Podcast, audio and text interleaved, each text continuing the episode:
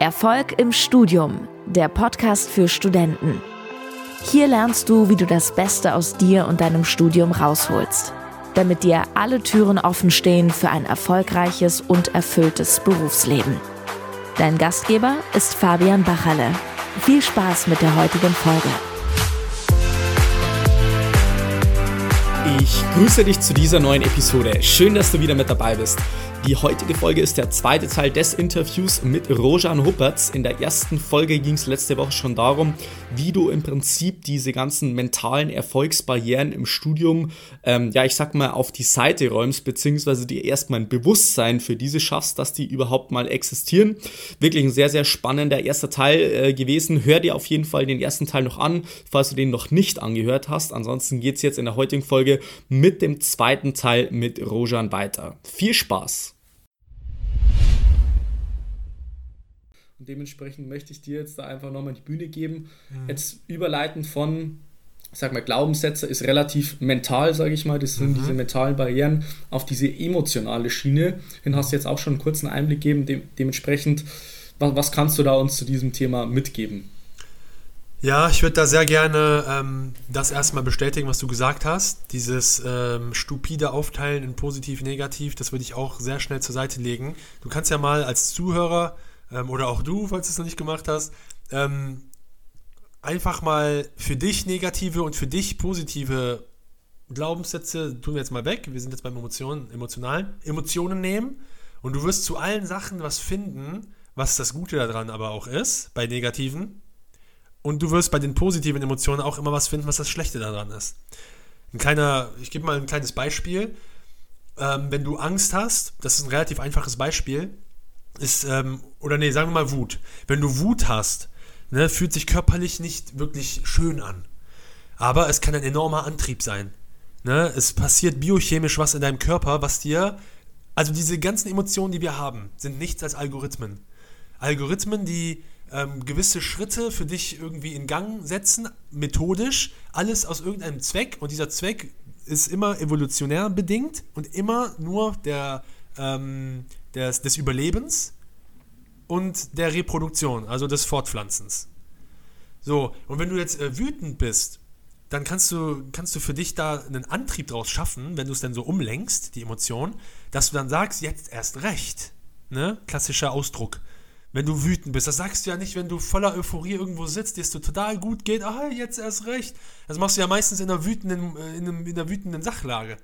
Ja. So, und jetzt ein anderes Beispiel, wenn du ähm, total euphorisch und voller Freude bist, was ist das Schlechte daran? Dass du, dass du das Ration, also dass du so in dieser Emotion drin bist, dass du geblendet bist und gar nicht irgendwie das mal analysierst oder dahinter guckst, äh, was da vielleicht für Gefahren lauern. Dass du dann den Apfel nimmst und in den Apfel beißt. Obwohl, die, äh, obwohl du das nicht machen sollst und dann wirst du aus dem Paradies vertrieben, ne? weil du dieser Euphorie so äh, äh nicht, nicht widerstehen konntest. So, so viel erstmal dazu, dass es kein Positiv, kein Negativ gibt. Und im Kontext des äh, Studiums, was emotionale Intelligenz betrifft, das habe ich auch in vielen Podcast-Folgen ähm, immer wieder so ein, eingeworfen. Ich habe gemerkt im Laufe meines Studiums, dass ich mich sozial immer mehr abgrenze. Bedeutet, ich habe automatisch so einen ähm, so ein System, so ein Muster gehabt, wenn es darum ging, zu irgendeiner Party zu gehen, wo Studenten sind. Zu, zu irgendwas, wo so eine Ausstellung an der Uni ist. Oder irgendwelche Bonding-Veranstaltungen, Messe, alles, was damit zu tun hat. Habe ich immer automatisch in meinem Kopf so eine Checkliste gehabt. Werde ich auf Leute treffen, die was ähnliches studieren wie ich? Werde ich auf Leute treffen, die, ähm, die mega gut sind im Studium und schon voll weit sind? Und ähm, das, ich habe ja immer wieder diese Erfahrung gemacht, immer und immer wieder, dass es sich schlecht anfühlt, wenn ich darüber spreche oder auch wenn ich nicht darüber spreche, was mein Studium betrifft. Es reicht schon, wenn ich höre, was andere sagen. Weil dann habe ich mich selber immer wieder ähm, verurteilt und mich selber wieder niedergemacht. Ja, guck mal, die sind so weit, die sind so schnell, die können das so gut, denen liegt das und ich bin der Versager. So daraus ist resultiert, ähm, dass, ich, dass ich mich immer mehr zurückgehalten habe bei so welchen, bei so welchen Themen. So, und wo die emotionale Intelligenz ins Spiel kommt, was das Zwischenmenschliche betrifft, das habe ich ja eingangs auch gesagt bei der Definition, die emotionale Intelligenz ist immer wichtig im Zusammenspiel der Menschen, sind schon ganz banale Sachen, die vermeintlich banal sind. Und das ist ja immer das Gefährliche an Banalitäten, das ist halt immer so, so ja, ist halt so. Aber da dürfen wir, geh mal immer in banale Sachen rein und hinterfrag mal banale Sachen, da findest du immer ganz interessante Aspekte. Nur mal als Beispiel, das hast du eben auch ähnlich gesagt, ähm, woraus auch Glaubenssätze entstehen. Wenn auf dem Campus irgendwelche Leute dann sagen, ich nehme jetzt mal als Beispiel, ja, Thermodynamik bestehst du äh, erst im dritten Versuch. Ne? Oder, so, das ist dann einmal dieses, warum hat das was mit emotionaler Intelligenz zu tun? Wenn du sowas rausbrüllst, ich nehme mal ein krasseres Beispiel, damit es deutlicher. Ein krasseres Beispiel ist, ja, wer ähm, Wer höhere Mathematik 1 im zweiten Versuch bei diesem einfachen Prozess, äh, Professor, bei diesen billigen Klausuren nicht im ersten Versuch mit mindestens einer 2 vom Komma schafft, der ist sowieso doof. Der sollte sowieso was anderes studieren. So. Das ist ein extremes Beispiel, ich weiß, aber so oder so ähnlich habe ich oft Kommentare gehört. Nicht zu mir, dass mir das jemand gesagt hat, das wäre dann der Super-GAU, das wäre ja so richtig äh, komplett emotional inkompetent das würde wahrscheinlich auch nie jemand machen, aber die emotionale Intelligenz kommt genau da ins Spiel, dass du überlegst, hey, ich sitze gerade in einem Lernraum eventuell, wo der Sitznachbar von mir vielleicht in einer Situation ist, wo ihn das richtig aus der Bahn wirft. So, und deswegen habe ich auch mhm. appelliert in meinem Podcast, ihr müsst jetzt nicht immer ein Blatt vom Mund äh, irgendwie nehmen oder immer überlegen dreimal, was, was, was ich sagen darf. Das macht ja auch keinen Sinn. Aber sei ein bisschen empfänglicher dafür, sei ein bisschen sensibler dafür, was du sagst und was das für Auswirkungen haben könnte auf andere Menschen. So, das gibt es natürlich auch in direkten Konversationen, dass dir jemand dann, weil er davon überzeugt ist, nicht weil er dir wehtun will, weil er einfach denkt, so ja, ne, das, das heißt, äh, hat auch viel mit Empathie zu tun. Wenn ich zum Beispiel mich mit Leuten unterhalte, die ich nicht gut kenne, dann bin ich halt immer ein bisschen vorsichtiger. Und mit der Zeit bekomme ich irgendwann gespiegelt, hey, du bist voll empathisch. Ähm, die Leute vertrauen mir auf einmal Sachen an, weil die sehen, ich bin nicht jemand, der in System und in Schubladen denkt und verurteilt indirekt. Indem ich dann einfach so Thesen rausballer, ohne darüber nachzudenken, was kann das bei dem anderen bewirken. Mhm. Emotionale Intelligenz finde ich ganz, ganz wichtig, auch in Gruppenübungen. Ähm, einfach immer auch empathisch zu sein, einfühlsam zu sein, immer zu gucken, okay, was könnte in dem anderen gerade vorgehen. Es ist jetzt nicht mega einfach. Wenn du sowas noch nie gemacht hast, ja, es ist vielleicht eine schwierige Aufgabe, aber es ist das wert für ein besseres äh, Zusammensein von Menschen an sich, nicht nur im mhm. Studium. Ich nehme natürlich den, äh, den Kontext Studium, weil ich da am besten ausschöpfen kann. Aber allgemein ist das ein mega wichtiges Thema. Emotional Leadership kommt auch immer mehr in Fahrt, weil die Menschen sehen, wie wichtig es wird, dass die, dass die Führungskräfte emotionale Intelligenz haben. Und wenn du mal darüber nachdenkst, dann siehst du eigentlich sehr schnell, ja, macht ja auch total Sinn. Das ist doch total wichtig. Ja, dann befasst dich aber auch damit. Mhm. Spannend, echt richtig, richtig spannend, Rojan.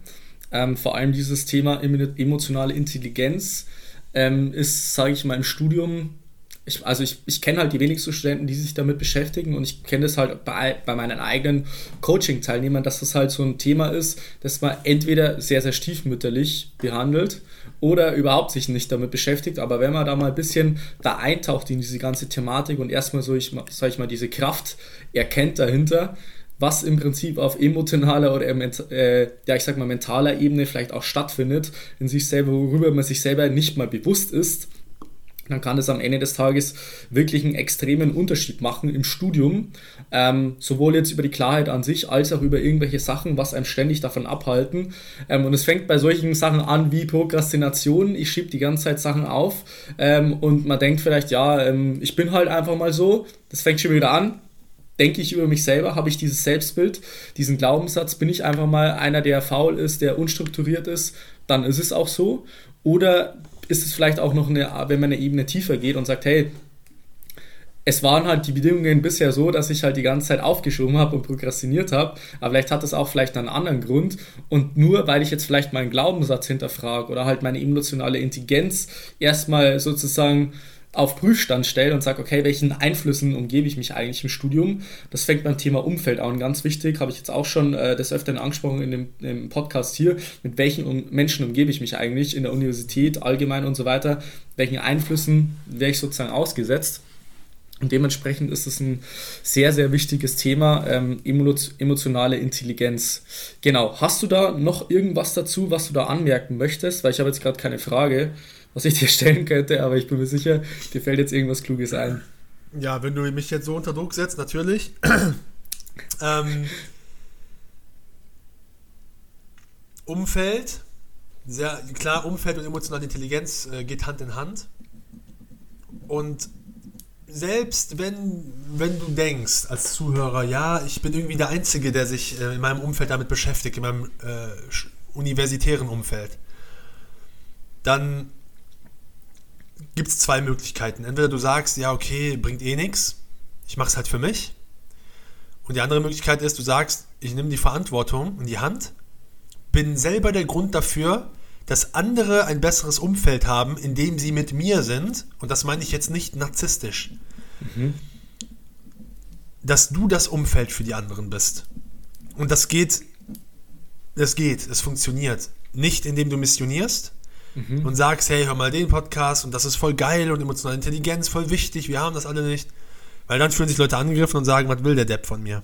Mhm. Sondern mach das erstens mit Geduld und zweitens, indem du einfach Ergebnisse schaffst indem du über diese Themen ähm, sprichst, wenn es passt, in Unterhaltungen. Und nicht, so dass das Gefühl nicht vermittelt wird, du willst jetzt den Oberlehrer spielen und äh, Leute irgendwie belehren. Das ist ein sehr mhm. schmaler Grad, das ist aber mhm. möglich. Und sieh es doch als deine Pflicht für ein besseres gesellschaftliches Miteinander, das Zepter in die Hand zu nehmen, wenn du merkst, dass du diesem Thema schon ähm, äh, ein bisschen offener gegenüberstehst und ein bisschen Input hast, weil du ja diesen Podcast hörst, dass du rausgehst und sagst, hey, ich, ich mache jetzt ein Stück weit ähm, Veränderung. Ich mache Veränderung. Ich bin die Veränderung. Es fängt immer bei dir selbst an.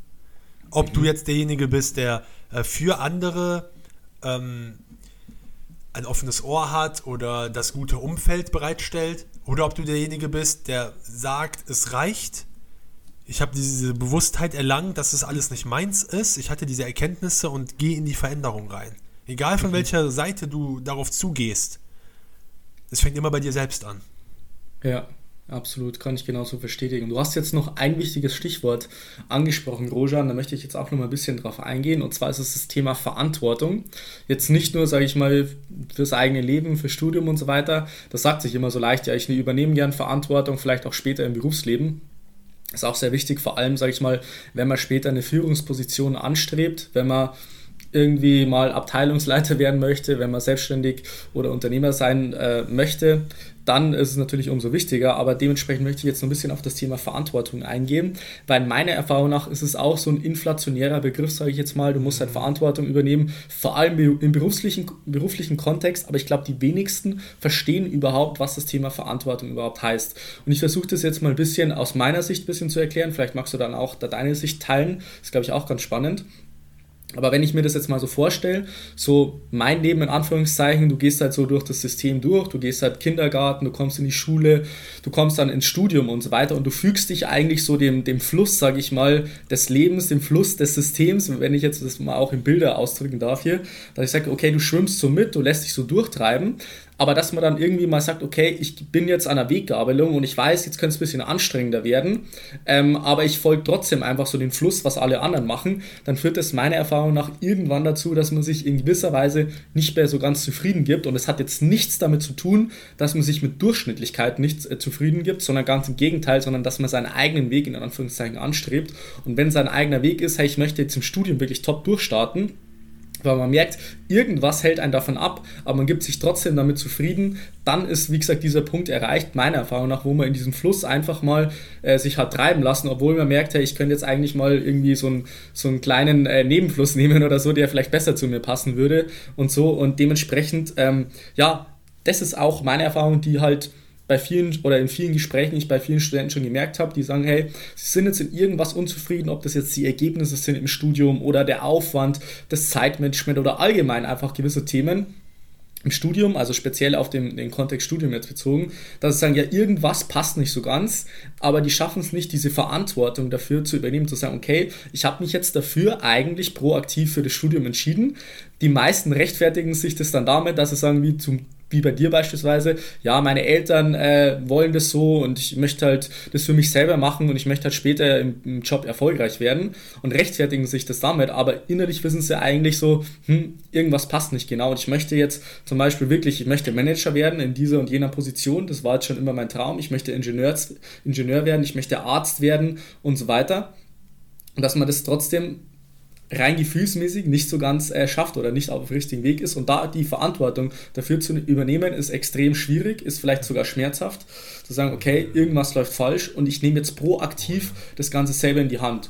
Und was halt so meine Intention ist, wie gesagt, ich schaffe den Rahmen dafür. Ich biete den Podcast an, die Facebook-Gruppe, ich habe jetzt einen YouTube-Channel geschaffen und so weiter. Da ich sage, hey, ganz ehrlich, wir können uns mal unterhalten, zum Beispiel im Beratungsgespräch. Wenn ich merke, ich kann dir helfen, dann ist es voll cool. Wenn nicht, dann nicht. Aber proaktiv mal irgendwas zu machen da fängt schon mal, sage ich mal, bei den meisten an, dass sie halt das Thema Verantwortung nicht ganz verstehen. Also einerseits ja. hat für mich das Thema Verantwortung damit zu tun, proaktiv Chancen zu nutzen oder irgendwelche Dinge wahrzunehmen. Vor allem, wenn man merkt, es läuft nicht so. Und auf der anderen Seite auch Thema Verantwortung und ich weiß, du bist da auch sehr, sehr wortaffin, wenn es, wenn es darum geht, Verantwortung, da steckt das Wort Antwort drinnen. Deswegen ist es auch meine Verantwortung, wie ich damit umgehe oder wie ich auf bestimmte Gegebenheiten antworte, die mir jetzt das Studium, das System einfach vorsetzt, wenn ich bestimmte Bedingungen erfüllen muss, wenn ich beispielsweise ein Ziel erreiche. So, das waren jetzt so meine Gedanken dazu. Du kannst jetzt gerne auch nochmal deine Gedanken teilen zum Thema Verantwortung. Ist bestimmt auch äh, sehr, sehr interessant, was du jetzt da zu sagen hast.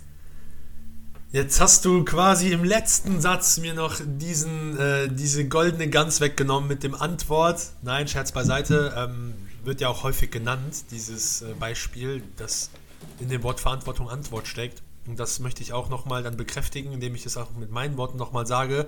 Sei du derjenige, der auf die Sachen antwortet und nicht jemand anders. Und Verantwortung hat auch sehr viel mit Entscheidung zu tun.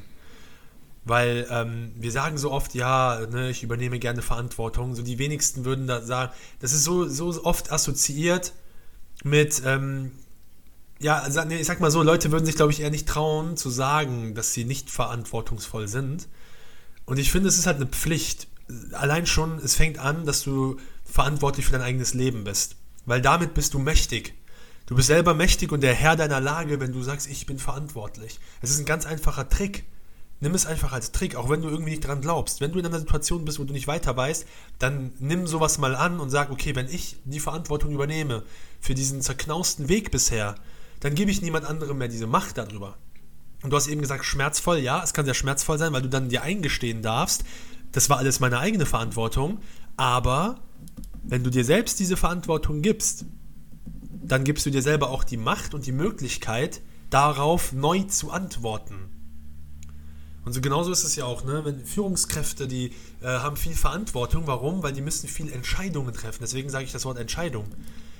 Ne, viele denken so, ja, der muss ja gar nichts machen, der sitzt dann da so rum. Ja, er macht vielleicht nicht, wenn du es vergleichst mit jemandem, der Fließbandarbeiter ist, macht der nicht viel, aber er macht, er macht sehr besondere Sachen, die sehr hart sein können und die sehr, ähm, sehr große Konsequenzen mit sich bringen können.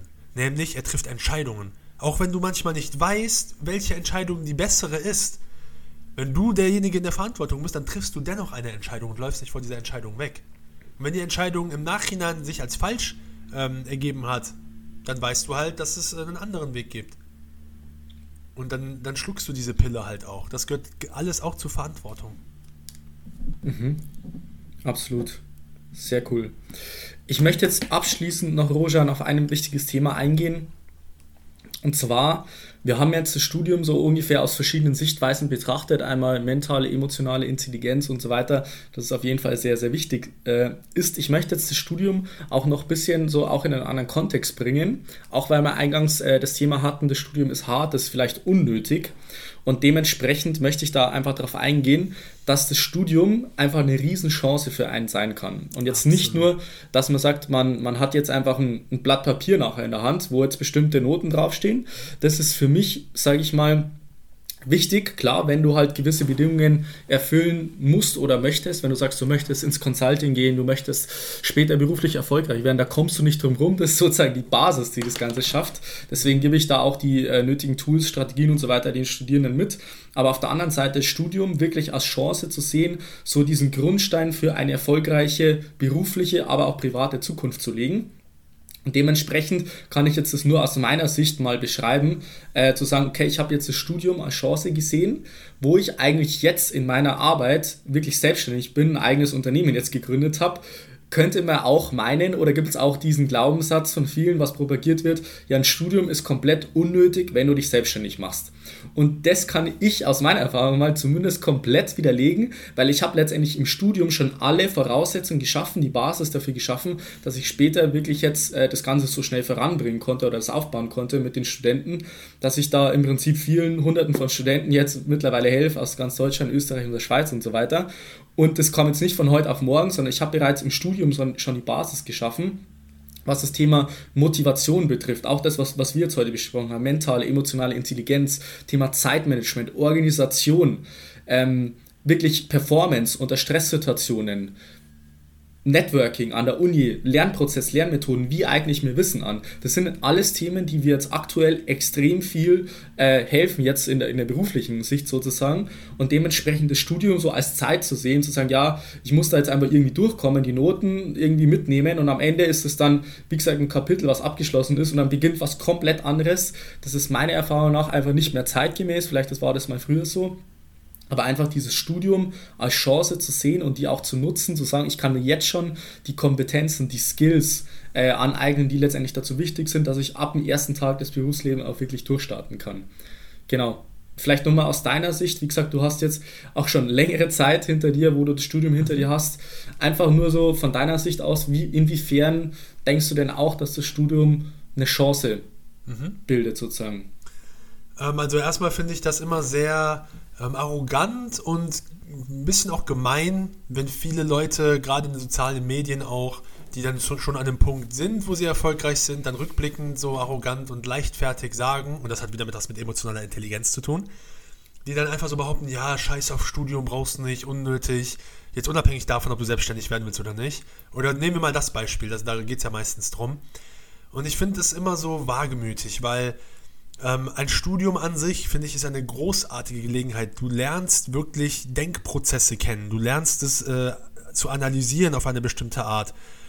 Und ähm, du kannst danach wertschöpfend, mehr wertschöpfend in ein Unternehmen gehen, da arbeiten als Ingenieur ähm, oder was auch immer du studiert hast. Ich nenne jetzt Ingenieur, weil wir beide Maschinenbauer sind. Und das Wichtigste an dieser ganzen Sache ist, wir sind da wieder zu seinem Außen, also nicht wir beide, sondern die Leute sind da oft äh, im Außen, nicht zu gucken, ja, was ist nötig dafür, was nicht, weil das ist ja auch wieder Systemgedanke. Die Leute, die sagen, ja, äh, muss hier nicht im System sein und du, du brauchst ein Studium um, äh, du brauchst kein Studium, die machen genau das Gleiche, nur, nur andersrum. Die schaffen ja auch mittlerweile schon dieses System und dieses Schubladendenken, du brauchst kein Studium, wenn. Überleg du für dich einfach, unabhängig davon, was du hörst, auch wenn es der der krasseste mit der, mit der größten Reichweite ist, hat nichts zu sagen. Versuch du für dich zu überlegen, warum mache ich dieses Studium? Das ist viel wichtiger. Geh mal in dich selbst rein und überleg für dich, warum mache ich das Studium? Und wenn du die, diese Fragen beantworten kannst, dann kannst du besser für dich entscheiden, okay, mache ich dieses Studium oder ein anderes? Mache ich überhaupt ein Studium oder ein anderes? Weil mit diesen Fragestellungen kommst du auch viel besser auf deine Glaubenssätze. Was sind deine Überzeugungen zum Thema Studium? Nicht um zu gucken, nicht zu sehr beeinflussen lassen von Leuten, die, die dann so in Extremen reden. Und wirklich auch, genau dann sollten deine, deine Fühler oder deine Antenne sollte immer dann hochgehen, wenn Leute erstens ständig in Extremen reden. Ich mache das auch öfter, aber ich betone dann immer, dass ich das bewusst mache, damit es deutlich wird. Dass das Leben sich immer zwischen den Extremen befindet. So, und Leute, die das immer wieder machen, ohne das zu verdeutlichen, was ich auch verantwortungslos finde, und Leute, die sehr extrem und radikal in eine Richtung, so totalitär und äh, idealistisch dann irgendwas propagieren, dann sollten deine Alarmglocken hochgehen. Du bist immer in erster Linie dein eigener, ähm, dein eigener Rechner, dein eigenes Herz, du hast dein eigenes Navigationssystem, du hast deinen Verstand. Fang immer auch an, von Anfang an, alles auch immer gesund zu hinterfragen. Weil das, ist, das passt sehr stark zu diesem Thema, ja, Studium brauchst du nicht, wenn. Und Leute, mhm. ungefiltert geht das durch und dann brechen die das Studium ab und dann heißt es am Ende so, ja, was habe ich nur getan?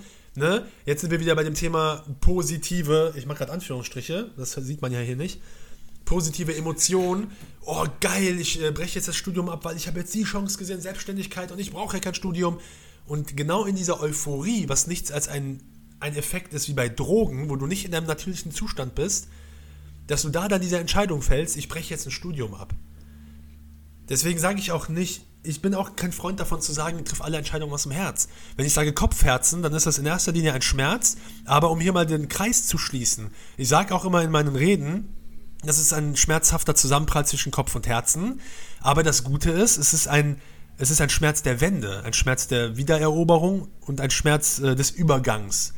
So, und ich bin davon überzeugt, dass wir Kopf und Herzen in Einklang bringen dürfen. Und wenn du dir dieses Wort mal bewusst machst, macht es ja auch viel Sinn. Einklang. Kopf und Herz. Dass es eine, eine Allianz ist, die gemeinsam Entscheidungen trifft. Mal so, mal so. Mal dauert es länger, mal weniger. Weil da sind wir auch wieder bei diesem totalitären. Triff immer nur Herzentscheidungen. Hör, hör auf dein Herz. Ist halt auch wieder so eine Pauschalaussage. Wenn ich, wenn ja. ich persönlich immer nur auf mein Herz gehört hätte, und das sage ich als jemand, der immer nur mit dem Kopf entschieden hat. Das heißt, ich hätte viel Grund, jetzt zu sagen, nee, ich treffe jetzt nur noch aus dem Herzen Entscheidungen, weil ich habe mein Herz so lange vernachlässigt. Hast ja gesehen, wozu das geführt hat, dass ich zehn Jahre lang auf meinen Kopf gehört habe. Aber selbst mhm. jetzt sage ich immer noch, nein, nicht immer nur pauschal aufs Herz hören. Wenn mein Herz Überhand gewinnt, im negativen Sinne, in so einer totalen Euphorie, dann darf mein Verstand kommen und sagen, hey, lass uns das mal analysieren und bequatschen. Mhm. Wenn mein Kopf zu verkopft ist, weil er irgendwie zu viel hinterfragt und total kirre wird, aus irgendwelchen Glaubenssätzen oder so, dann darf mein Herz kommen und liebevoll streicheln und sagen, hey, let it go, lass es einfach mal fließen, das passt, das könnte gerade passen. Ja. Also das Absolut. passt auch gut zu diesem Thema äh, rechts-links, äh, diese Extremen. Nein, das Leben befindet sich immer in der Mitte. Findet, mhm. findet immer in der Mitte statt, das Leben. Immer zwischen diesen Extremen, die oft suggeriert werden. Absolut, absolut. Und ich möchte jetzt abschließend, und dann sind wir da eigentlich auch schon durch bei, dem, bei diesem Thema, abschließend möchte ich vielleicht noch eine kurze Anmerkung machen. Und das finde ich exakt so richtig. Oder das kann ich genauso bestätigen, dass du sagst, hey, es gibt diese Extrema von, ähm, beispielsweise beobachte ich jetzt das im Studium sehr, sehr stark, von einerseits bist du in der Position zu sagen, das Studium ist komplett unnötig, keiner braucht heutzutage ein Studium. Und auf der anderen Seite gibt es das Extrema von, ohne Studium bist du heute nichts wert. Mhm. Du musst praktisch ein Studium haben. Und zu was führt es? Dass wir eine immer mehr steigende Anzahl von Studenten haben. Einerseits die komplett verwirrt sind, das Studium vielleicht sogar wieder abbrechen, irgendwas machen, meinen, sie müssen jetzt selbstständig werden. Und ich kann aus einer Erfahrung äh, einfach bezeugen, ich sag mal, für die allermeisten Studenten ist zum Beispiel eine Selbstständigkeit ist einfach nichts, weil du musst halt sehr, sehr resistent sein gegenüber Veränderungen, auch gegenüber Schwierigkeiten, was da alles auftreten kann. Und dementsprechend gibt es da diese zwei Extremer. Und die Wahrheit liegt ja bekanntlich in der Mitte. Aber ich sag mal, die meisten, sag ich mal, relativ jungen Menschen zwischen 18 und wir mal 24 in dieser Phase, wo man eigentlich studiert, sind da eigentlich komplett orientierungslos. Die wissen nicht, okay, folge ich jetzt dem, weil mir jeder sagt, ohne Studium bist du nichts wert. Und auf der anderen Seite von, äh, du brauchst ja ein Studium und du kannst eh alles machen, was du willst, weil ein Studium ist komplett unnötig. Und die Wahrheit liegt bekanntlich dazwischen. Was ich jetzt einfach den Zuhörern an der Stelle jetzt abschließend mitgeben möchte, ist, dass man für sich selber vielleicht mal reflektiert, zu sagen, okay, warum hat man überhaupt das Studium angetreten? Was möchte man damit bewirken? Und am Ende des Tages was muss ich alles für Bedingungen jetzt im Studium schon schaffen und erfüllen und später da durchstarten zu können. Das ist wirklich ganz wichtig. Genau. Und damit haben wir jetzt, glaube ich, auch den Kreis geschlossen zum Anfang, Rojan. Ich würde ja. jetzt zum Abschluss ganz gerne noch fünf Sätze mitgeben, die du vervollständigen könntest. Juhu, Hast du da Lust ich liebe drauf? solche Spielchen. Ich habe schon gehofft, dass sowas kommt. Ich liebe das. super, super. Rojan, jetzt geht's los. Erster Satz. Erfolg bedeutet für mich? Mit mir selbst im Inneren, im Reinen zu sein und das nach außen zu spiegeln. Mhm. Bildung ist für mich wichtig, weil es frei macht. Mhm. Mein Lieblingsbuch ist ganz viele. du kannst auch drei nennen, wenn du magst. Okay. Die sieben Wege zur Effektivität von Stephen Covey. Mhm. Der Alchemist von Paulo Coelho. Mhm. Mhm. Und es gibt so viele gute Bücher. Ja, ich belasse es mal bei diesen beiden. Mhm. Sehr cool. Die beste Gewohnheit, die man haben kann, ist die Gewohnheiten, die man aufgebaut hat, immer wieder auf gesunder Basis zu hinterfragen, ob sie noch relevant sind und äh, zielführend sind. Mhm. Und zum Abschluss noch der beste Tipp, den ich jemals bekommen habe.